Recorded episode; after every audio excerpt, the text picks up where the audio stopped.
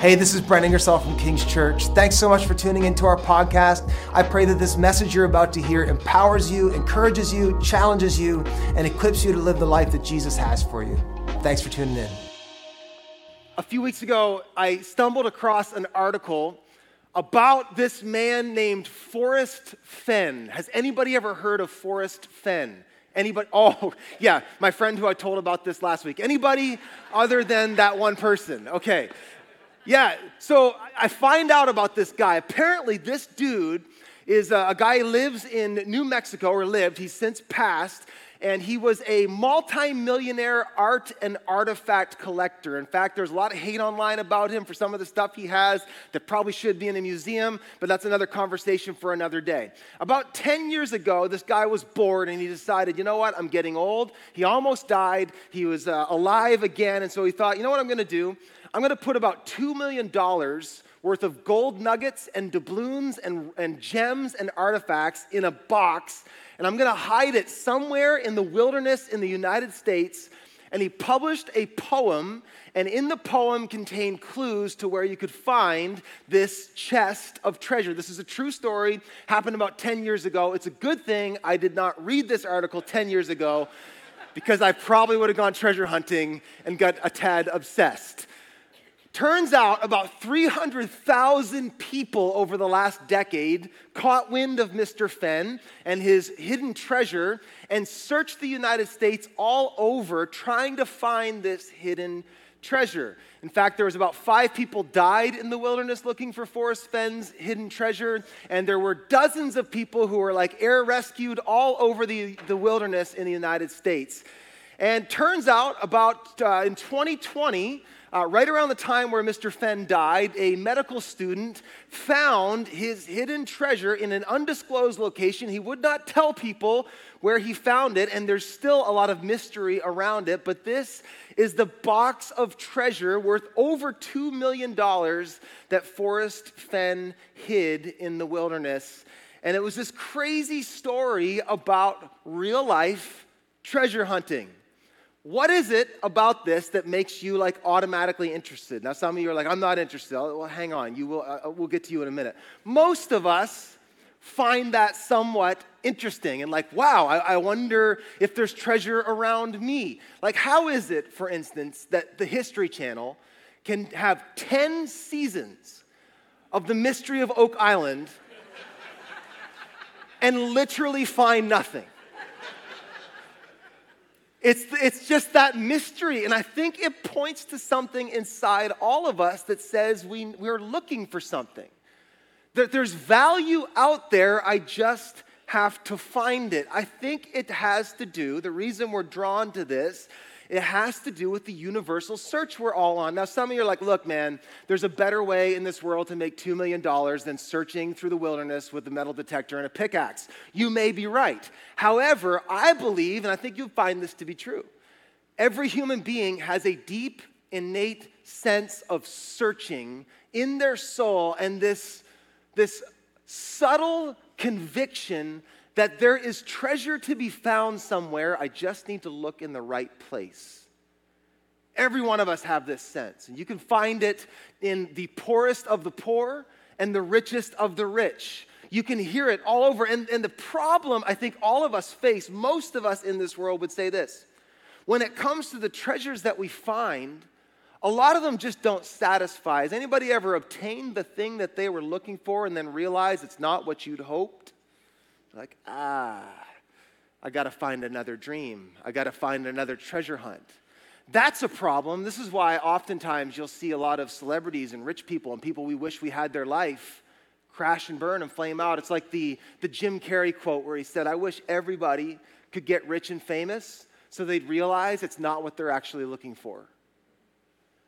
That's a big problem for us. That's over and over again. We get looking for treasure and we find some things that we thought were going to be treasure and it just doesn't satisfy. And then we have this other problem too that what we do find that we do enjoy often doesn't last. And it's this problem of finding what we're looking for. This is what Solomon, King Solomon, was getting at in the book of Ecclesiastes, where he said, You know, God has set eternity in the heart of men Modern people have said, you know, there's a God shaped hole inside of your soul, and we try to fill it with everything. And Solomon himself said, Look, I have obtained the highest of heights of human power and riches and experiences, and I have found that nothing satisfies me. It's all meaningless. It's this idea of a treasure hunt. You're on one right now. You are looking for something that will satisfy you. There is this innate insatiable desire and conviction that somewhere out there is something that will truly satisfy. Now, I bring this up because this helps us get in the right framework for what Jesus teaches us today. We are in a series, we are looking at the Gospel of Matthew, and we have been journeying together for almost two years, on and off, uh, through this Gospel and looking at these passages, this story that is about Jesus. Matthew is a firsthand witness, an eyewitness testifier to what Jesus did.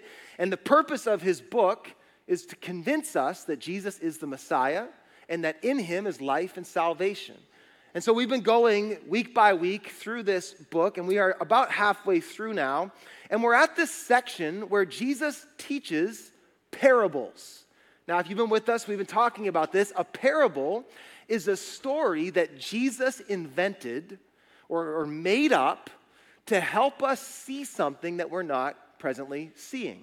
Uh, in, in the, the word parable actually means to lay alongside. So it's to give you another vantage point to look at something that you've been missing. Now, it's interesting. I was thinking about parables this week as I was preparing this message, and what a gift it is that Jesus actually gave us these parables.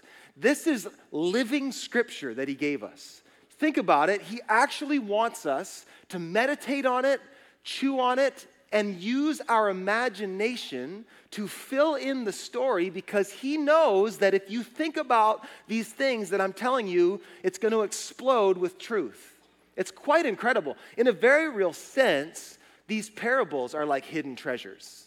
That if you dig into it a little bit, you're going to actually strike gold. And it's been awesome as I've been looking at this one parable, one verse has blown up in my mind and heart, and I hope it encourages you today. Let's look at it. This is the parable of the hidden treasure. Jesus says this, talking about the kingdom. Let's bring it up on the screen. The kingdom of heaven is like a treasure hidden in a field.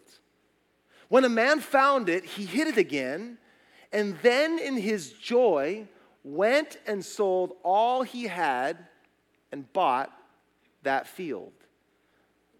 The kingdom of heaven is like a treasure hidden in a field.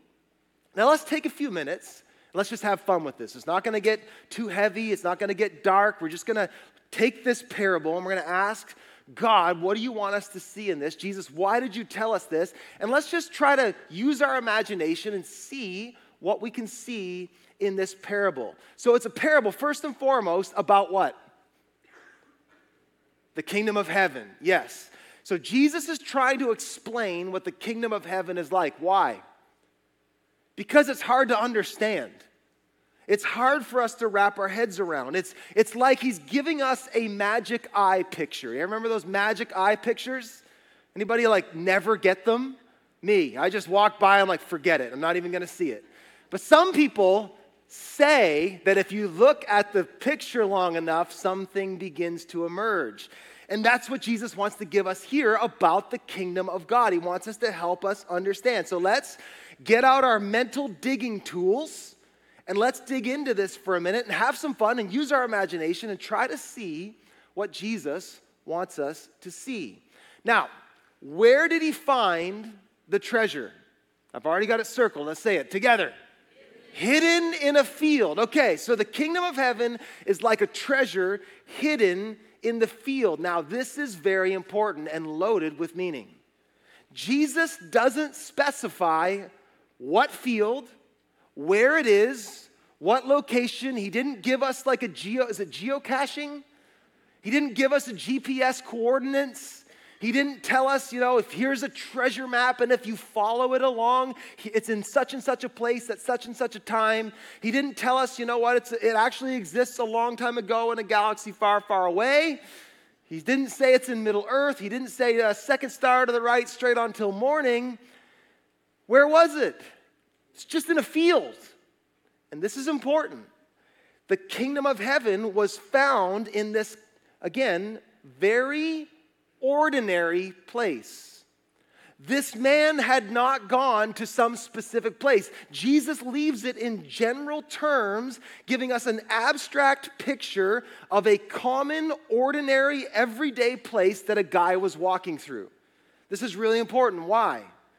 The first thing Jesus wants you to realize is heaven, the kingdom of heaven, is not some far away, somewhere, some when, but it can be found in ordinary, everyday places just beneath the surface. In other words, if you're a note taker, here's how I would typify the first thing that I think this parable tells us, and it's this Heaven is much closer than you think. That the kingdom of heaven is a reality that is much closer than you think. It is not far off, it is not hard to get to.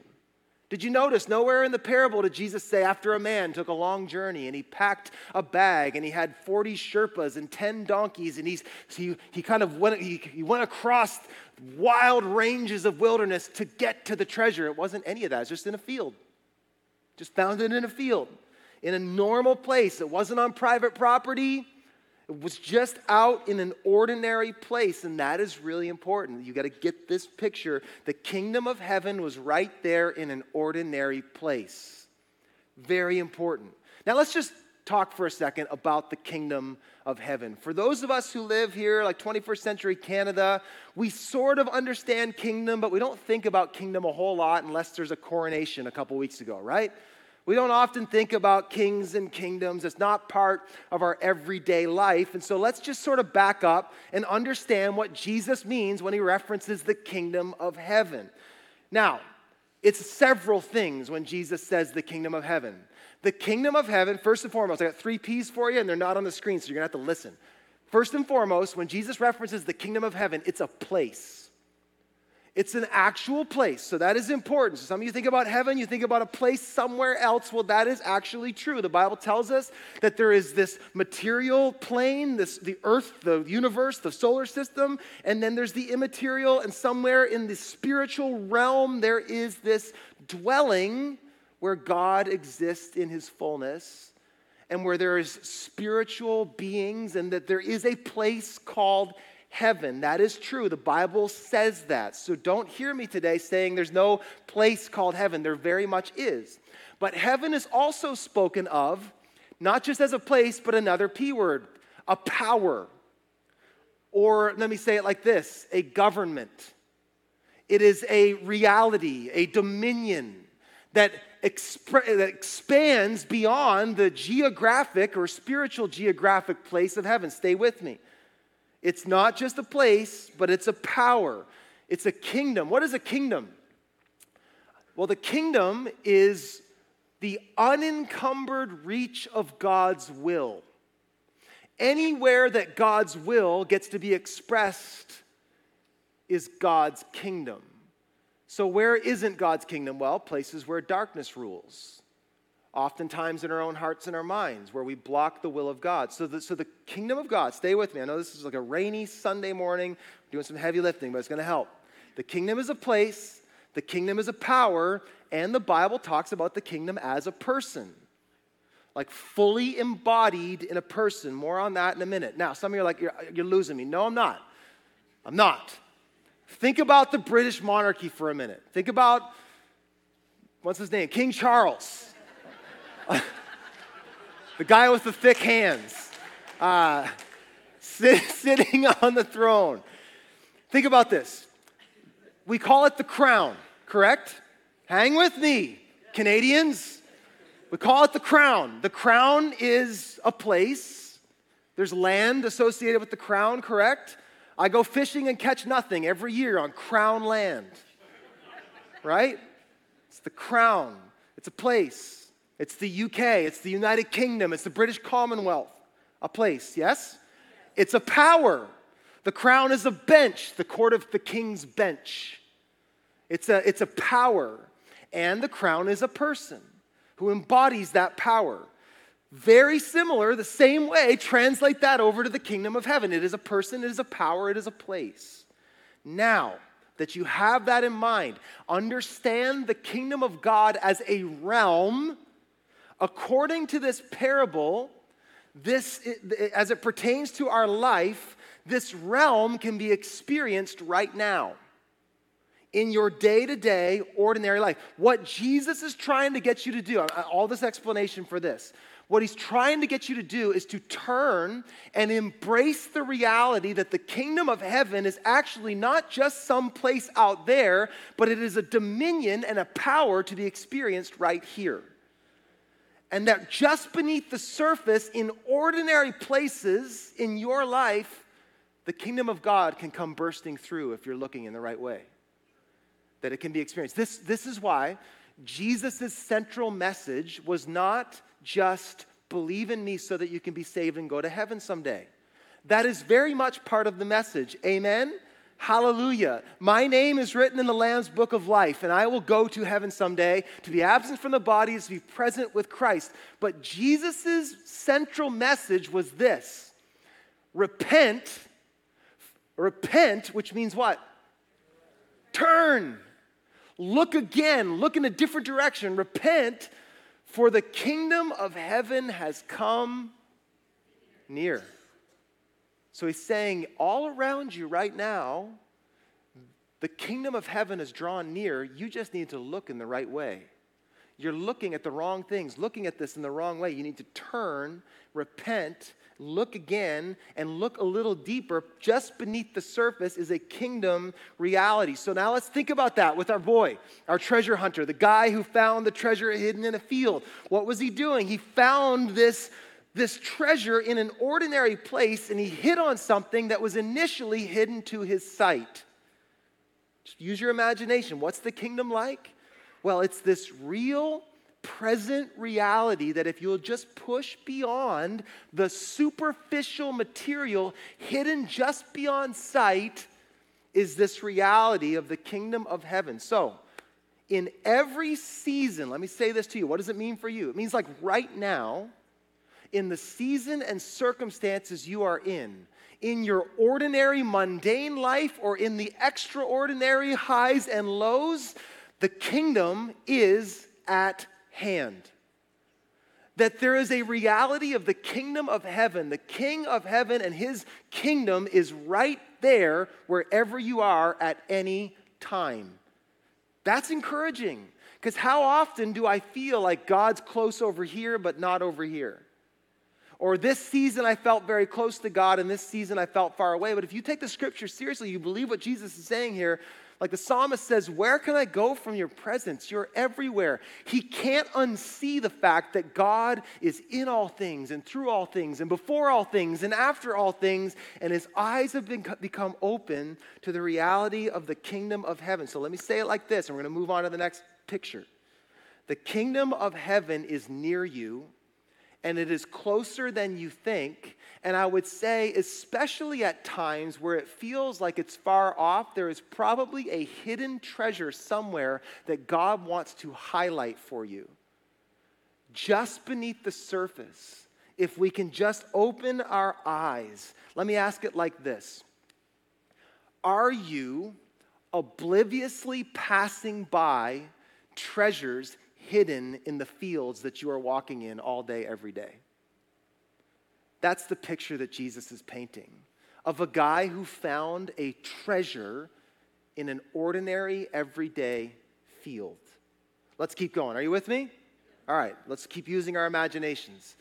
What else happened? Let's, let's, let's dive a little deeper. So he finds this treasure. Then what does he do? In his joy, so he realizes, oh, baby, I have found something here. In his joy, he went and sold all he had. So Jesus says the kingdom of heaven is like a man who found a treasure. He just finds this treasure in a regular, ordinary field, and he realizes something about it, and he freaks out in joy, celebration, and he goes and sells all he has. Now, what is that trying to tell us? Like, Buddy goes home he, he tucks it away and he's like, I'm gonna come back for that. He goes home, he gets out his phone, he starts taking pictures of all his possessions. He goes on Facebook Marketplace and Kijiji and the classifieds and Craigslist and MySpace, all of them. And he has a yard sale. He's got the balloons down on the telephone pole that says yard sale up here in this subdivision. And he is just liquidating everything. It's all for sale. What do you want? Name your price. I'm going to sell it. He sells all of his stuff and buys the field. Now, why did he buy the field or why did he sell all of his stuff? Because he realized that that treasure was worth more than all of his possessions combined that there was a value he discovered in the treasure that far outweighed and superseded all of the stuff that he had. And so all the stuff suddenly became really superficial and meaningless in light of the value of this supreme treasure. There's an old song that goes, Turn your eyes upon Jesus, look full in his wonderful face, and the things of earth will grow. Yeah, what's, what's my Ferrari? Yeah, make an offer right? Or my favorite, my favorite hymn, it's an old, uh, it's, an, it's an Irish, it's like an Irish remake. I can't really get the history, but it's like, Be Thou My Vision. Anybody remember that, that song? It's my, like one of my favorite hymns of all time. Riches I need not, nor man's empty praise. You're my inheritance. Thou in all ways, O King of glory, my treasure you are. See, here's the th- second thing I would say uh, that this is trying to tell us heaven is much better than you think. It's better than you think. This, this picture that Jesus is painting, it's conflicting values, isn't it? It's when he found this treasure, he realized this is worth so much more than that. Have you ever had something like, you ever replaced something with something else, like of supreme value? Like you used to cherish something and then you got what was better, and all of a sudden that thing is not quite as important to you anymore. Well, that's what's happening here. That's what Jesus is getting at. He sold everything he had. And this is what the scripture tells us that heaven is what is better. I was out for a walk uh, a couple weeks ago, and it's just walking my dog, and I think and I meditate a lot when I do that. And the thought, the scripture from Isaiah 66 just kind of came into my mind. Was, it was a beautiful day, and I was just looking at the wonder of creation. And that line where, where God says, The heavens are my throne, and the earth is my footstool. Just sort of landed in my spirit, and I started meditating on that. The heavens are my throne, and the earth is my footstool. What, what is a throne and footstool? Well, the throne and the footstool, they look alike, correct? They match, likely, made by the same guy. However, the throne is much bigger and better and grander than the footstool, correct? He's like, I'm seated in the heavens. The heavens are my throne, the earth is my footstool. In other words, the greater of creation is the heavens. How often do we live believing that the footstool is the best it gets? Do you? I do. I remember growing up with this idea of heaven in my mind where I really didn't want to go to heaven. I just didn't want to go to hell correct? Anybody else grow up this way in church? But the idea of dying and, and, and, ex, and, experiencing the fullness of heaven was not something I wanted because my imagination couldn't go there. And I had this myth in my mind that heaven was, was beneath or less than the things of the earth.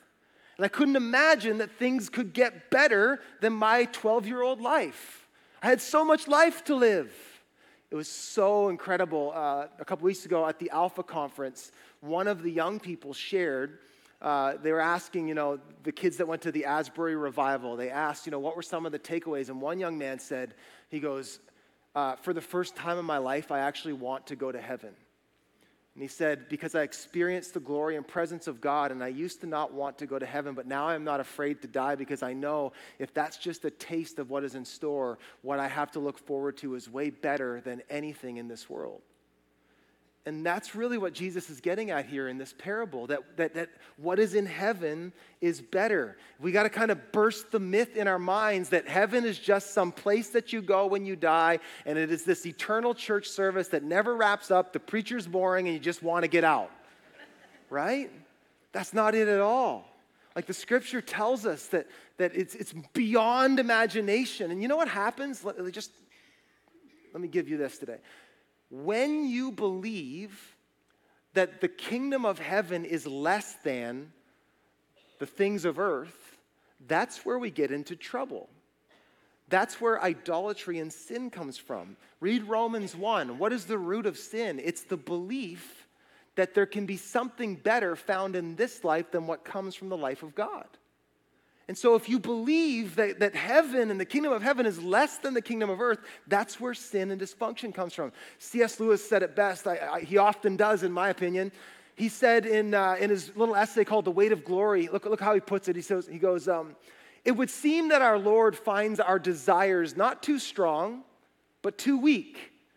We are half hearted creatures, fooling about with drink and sex and ambition when infinite joy is offered us. So, like an ignorant child who wants to go on making mud pies in a slum because he can't imagine what is meant by the offer of a holiday at sea, we are far too easily pleased. What's he saying? He's saying the temptation in our lives is to settle for earth when we are promised the heavens.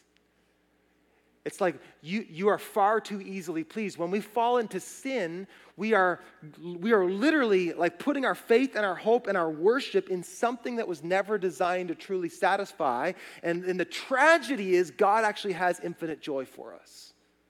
And that's really the heart of what this is getting at. Jesus is like, bursting our bubble of you've seen all the riches of the world. You know, what, what is your dream treasure? A big house beside the sea, and nice cars, or horses, or a big retirement savings, or whatever it is. And Jesus says, compared to the treasure of heaven, sell it off. It's nothing. Paul said, no eye has seen, no ear has heard, or even entered into the imagination of a man what God has prepared for them. And that's, again, remember what, what is the kingdom of heaven? Is it a someplace someday? Yes. But it is also a present reality. There is joy unspeakable that God has hidden for you right now in your life. Like, this is not just something you need to read at funerals. Amen? This is something we need to live our lives with this healthy expectation that God has hidden joy all over my life and all over this world and the fields that I walk through, and I need not settle for superficial stuff. This helps us understand when Jesus said, you know what, don't store up for yourselves treasure in, on earth. I, I, I feel like if it was me, I would say, you idiots. Jesus maybe is kinder than that. But don't, don't rightly order the values of your life. That the things of heaven are worth far more. That's why Paul said in 2 Corinthians, like, God is preparing for us a glory that far surpasses and far outweighs all the stuff of this earth. Jesus said, Seek the kingdom of God above all else and live righteously, and He will give you everything you need. If you get that treasure of heaven right, everything else comes into alignment and order. So, what's Jesus saying with this parable? So, He sold everything. So, Jesus is telling us the value of the treasure He found is worth far more than earthly possessions and trinkets and stuff. Don't cling to it. Let's do, let's do a couple more observations here. Are you still with me? All right. So, the kingdom of heaven is like a treasure hidden in a field. We're doing a whole sermon off one verse. These things are explosive. I hope you go home this week and you meditate on it and let God speak to you things that I'm not saying today, because He will. It's like a treasure hidden in a field. When a man found it, he hid it again, and then in his joy went and sold all that he had, and he bought the field. Now, he buys the field. Why does he buy the entire field? He goes and he buys the entire field. Now, at first glance, you might think because he wanted to, be, to have the right to the treasure. That would stand to reason in our society, wouldn't it be? Like if you find something on someone's property, you know there's oil under there, the first thing I'm going to do is go and make an offer for your property and not tell you that it's worth more than you think it is. Is that not what we do? Because the owner has the rights to what's on their land, not in first century Jewish culture. Rabbinic law said that treasure or what is found belongs to the finder, not to the landowner. If you own land and you did not realize that you had something on it, and I was walking through and I found something, by rabbinic law, it was mine, not yours as the landowner. It belonged to the finder. So it doesn't make sense why this man would go and sell everything and buy the whole field if it was just to possess the treasure. That's what I always used to think. Well, he wanted to own the treasure, so he bought the field. I don't think that's what's going on here. I actually think this guy realized something about the field. That if there was treasure right there, it stands to reason that there's treasure probably over there and over there and probably right here. And so he gets in his mind, I'm gonna not just sell everything, I'm gonna buy the field and use a little bit left over, and I'm gonna buy a Kubota backhoe. and I'm gonna bring a metal detector and a pickaxe and a shovel, a spade, and I'm gonna bring a big barrel, and I'm just gonna start digging the crap out of this field.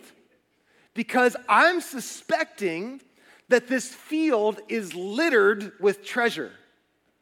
That's the picture I think Jesus is painting is this that there is a lot more out there than you have currently experienced. Oh man, that encouraged me this week. That, that Jesus doesn't want you to just come into one point of your life and to strike gold and think, ah, I found it. No, he wants you to just to see the gifts that he's given you as proof that there's probably more out there. That's amazing. I hope that awakens some wonder for some of you, especially you saints who've been following Jesus for a long time. He has a world of revelation and discovery and joy and transformation for you, hidden just beneath the surface in every season of your life. The Bible tells us it is the joy of God. It is the joy of God to conceal a matter and the gift to kings to find them. God loves to hide treasure for us to find. And so this man buys the field because he realizes this treasure is much bigger than I think it is. There's probably a whole lot more. If you're taking notes, write this down. Heaven is much bigger than you think it is. Look again, expand your thinking. The kingdom of heaven is more than you think it is. There's, a, there's some language they used to use in the church. In fact, I think, I think they still do in some of the prayers in the Anglican church and Say a, wor- a world without end. A world without end. The world that you and I live in, the material world, our bodies, our bank accounts, our relationships, they have expiry dates. But the kingdom of heaven is a world without end, and it is more substantive and weighty and expansive than this world. Think about, think about the footstool and the throne. Not only is the throne bigger than the footstool or more valuable than the footstool, but it's bigger than the footstool, correct? Sometimes, if I'm honest, I think of the kingdom of heaven as this smaller reality that I have to tap into. Anybody? Like it's, it's this like this hidden reality, but but the, the man in the field discovered something that when I found this treasure, it opened up a whole new world of possibility. And in fact, this kingdom of heaven is actually what is bigger, that what is in the kingdom of heaven is greater or more substantive than what is on the earth. Let me say it like this Heaven is much bigger than you think. I know this is abstract, and this is why Jesus gave us a parable so that we can imagine this and think about it. But heaven is much bigger than you think it is. Uh, in the Chronicles of Narnia, I talked about this last week. I'd love you to read those. They're awesome. They're C.S. Lewis's little kid's book, but I'm reading it to my youngest son. And there's seven books, and there's just this beautiful adventure of these kids experiencing, you know, Aslan, the Jesus character in this land called Narnia. It's, it's just a great story. It's a lot of fun. It's packed with meaning, and the gospel's in it. The last book is called The Last Battle, and there's this great conflict between good and evil and light and dark. And then the last chapter of the last battle, all of the creatures in Narnia who believed in Aslan pass through this stable. This little stable on a hill. They pass through it, and when they walk through the door, they find Aslan has been leading them in, and they step through this door, and it opens up this whole world that they hadn't seen before, and they start following Aslan, and he starts running, and they all start running after him, and he starts saying, Come on, we're going further up and further in, and over and over again, as he keeps saying, Further up and further in. And the further they go in, the bigger they realize this world, this heavenly world is. And the last page has these cool quotes. I want to read them. You should really read it on your own sometime. But this is like the, the end, so spoiler alert, this is how it ends. But if you know the gospel, you, you shouldn't be surprised. What? They go to heaven? Um, says Tirian looked around again and could hardly believe his eyes. They'd walked through and they'd stepped through the, the, the, the stable. There was the blue sky overhead and grassy country spreading as far as he could see in every direction. And his new friends all around him were laughing. It seems then, said Tirian, smiling, that the stable seen from within and the stable seen from without are two different places. Yes, said the Lord Digory. It's inside, its inside is bigger than its outside. The inside of the stable, as you step through into this world, is actually bigger than the outside. Yeah, said Queen Lucy. In our world, too, a stable once had something inside it that was bigger than our whole world. It was the first time she'd spoken, and from the thrill in her voice, Tirian now knew why. She was drinking everything in even more deeply than the others. She'd been too happy to speak. And then this is the last paragraph. And as he, Aslan, spoke, he no longer looked to them like a lion. But the things that began to happen after that were so great and beautiful that I cannot write them. And for us, this is the end of all the stories. And we can most truly say that they all lived happily ever after. But for them, it was only the beginning of the real story all their life in this world and all their adventures in Narnia had only been the cover and the title page. Now, at least, they were beginning chapter one of the great story, which no one on earth has read, which goes on forever, and in which every chapter is better than before book done. And it's this beautiful reminder that the kingdom of heaven is a world without end.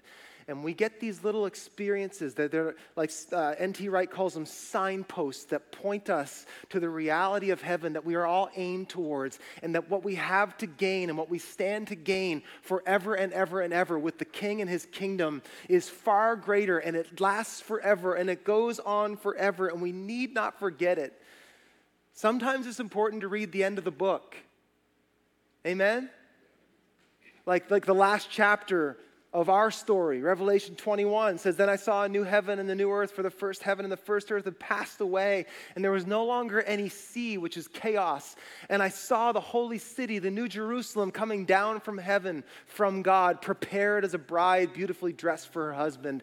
And I heard a loud voice from the throne saying, Look, God's dwelling place is now among the people, and he will dwell with them, and they will be his people, and God himself will be with them and their God. He will wipe away every tear from their eyes. There will be no more death or mourning or crying or pain, for the old order of things has passed away.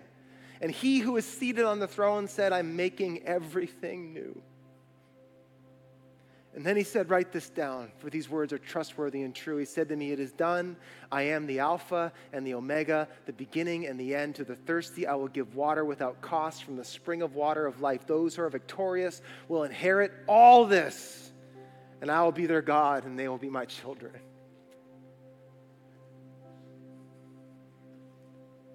We just need to reset our perspective, and I think what, that what Jesus is trying to help us see like, here's the word I think the Lord is speaking to us as a church right now there's more.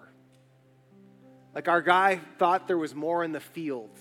And I want to say over you, King's Church, there's more to discover. There's more to inherit. There's more coming. The best is yet to come if you are in Christ Jesus. And we should never stop the discovery process. We should be living our lives with a metal detector for the kingdom of heaven, looking for little treasures that our Lord has hidden as little promises and reminders of our inheritance forever and ever and ever. This is what Jesus is getting at. Last thought, and I'm going to let you go. Jesus says, The kingdom of heaven is like a treasure hidden in a field. When a man found it, he hid it again, and then in his joy, went and sold all he had and bought that field. He bought that field. I don't think Jesus' intention uh, in this, and I've already alluded to this, but I don't think his intention in this was to get his original hearers to get up and just go start running around looking for fields where there might be buried treasure. It should make you ask so, where do I look? Where is the field? And I think what this parable is, is trying to do, Jesus, in effect, is saying, You're looking at him, you're listening to him. Heaven is much closer than you think and is much more personal than you think. The kingdom of heaven is embodied in a person, it's not just a where or a when, it's a who. It's Jesus. Let me say it like this Jesus is the field full of treasure. He is the treasure. He is the field full of infinite treasure. He is the way to obtain the treasure that you are longing for and searching for. You go to Him and discover what your heart truly longs for. Jesus says, I am the door, I am the gate, I am the way, I am the truth, I am the life, I am the Alpha, the beginning, and the Omega, the end. I am the light of the world, I am the resurrection and the life, I am eternal life. I and the Father are one. He is the one who will rule forever, and His kingdom will be without end. The increase of His government and peace without end. He is the field, He is the treasure. You go to Him, you will find hidden treasure galore. Jesus is literally the place of discovery, the person of discovery. He's the center of the universe. Colossians, read this this week. Jesus, the Son, is the image of the invisible God, the firstborn over all creation. For in him all things were created, things in heaven and on earth, visible and invisible, whether thrones or powers or rulers or authorities, all things have been created through him and for him. You catching it? He's, he's the intersection of all things made and the genesis of all things made. He is before all things and in him all things hold together. And he is the head of the body, the church, and he is the beginning and the firstborn from among the dead, so that in everything he might have supremacy. Where do we find the treasure? Look first in Jesus. For God was pleased to have all his fullness dwell in him. There is nothing heaven has that is not fully in Jesus. Put that in your pipe and smoke it. There is nothing that heaven has that is not fully in Jesus. Heaven does not have some cache of some store of resource that is not fully embodied in the person of Jesus. So, so quite literally, like, hear me. Like, Jesus is the embodied presence of the kingdom of heaven. So, put differently, if I can remain in contact with Jesus, or better yet, if I can remain in the embrace of Jesus, I am in the grip of heaven at all times, every day, everywhere, in the oncology ward, at your sports team, at the movies, with your kids, with your girlfriends, on vacation, at the funeral home, with the new job, with the old job, if I can remain in the grip, in the presence of Jesus, there is nothing heaven has that is not already in him. I find the number one lesson I keep having to learn is that Jesus is the destination of my life. I remember in 2012, I had a dream uh, about being on a boat and that God was leading me into something. And not to be afraid. He's going to bring me through it. And for months and months and months, I was like, I'm holding on to that promise. And about five months in, I was starting to get tired out. I'd been getting up early every morning, spending time with God because we're going to get through this time, right, Jesus? And I remember like the first morning that I decided to not get up and spend time with the Lord. I just decided to sleep in. And, and, and hear me, sleeping in's fine. I've slept in lots since. But this was a special season. And I was sleeping and I heard an audible psst like audible in my in my room. I look over, Melanie's sawing logs. look around for a kid or a cat, nothing. And then I heard in my spirit Jesus say, I am the destination. I'm not asking you to endure a time or to just get through this. If you are with me, you are where you need to be. And that is true in every single season in every season. He is the destination. Three questions you should ask yourself today, and I'll pray. One, do I have my treasures rightly prioritized? Are you valuing things that compared to the treasure of heaven? Like, come on, please. Have I stopped digging and looking for more? Come on, some of you old saints, it gets really easy to say, all right, I'm good. No, God's got more for you. There's more to know, more to discover, more to experience, more, more, to, more, more life, more love, all that. He's got it for you. And am I looking in the right places? Jesus is the person of heaven. I'm going to invite you to stand to your feet. I'm going to pray scripture over you today as we end. I want to pray. Let's just, all of our locations, just receive this. This is our prayer. It's the prayer of Paul, and I, I just want us to like even open our hands to, to believe that Jesus would give this to us today. But I think this kind of says what Jesus in this parable was trying to accomplish.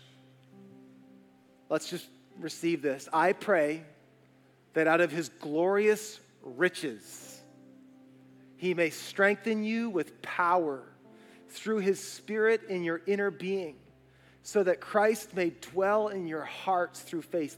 Christ, the King of heaven, may dwell in your hearts through faith. And I pray that you, being rooted and established in love, may have power together with all the Lord's holy people to grasp Take hold of the treasure and grasp how wide and how long and how high and deep is the love of Christ, and to know this love that surpasses knowledge, that you may be filled to the full measure of all the fullness of God.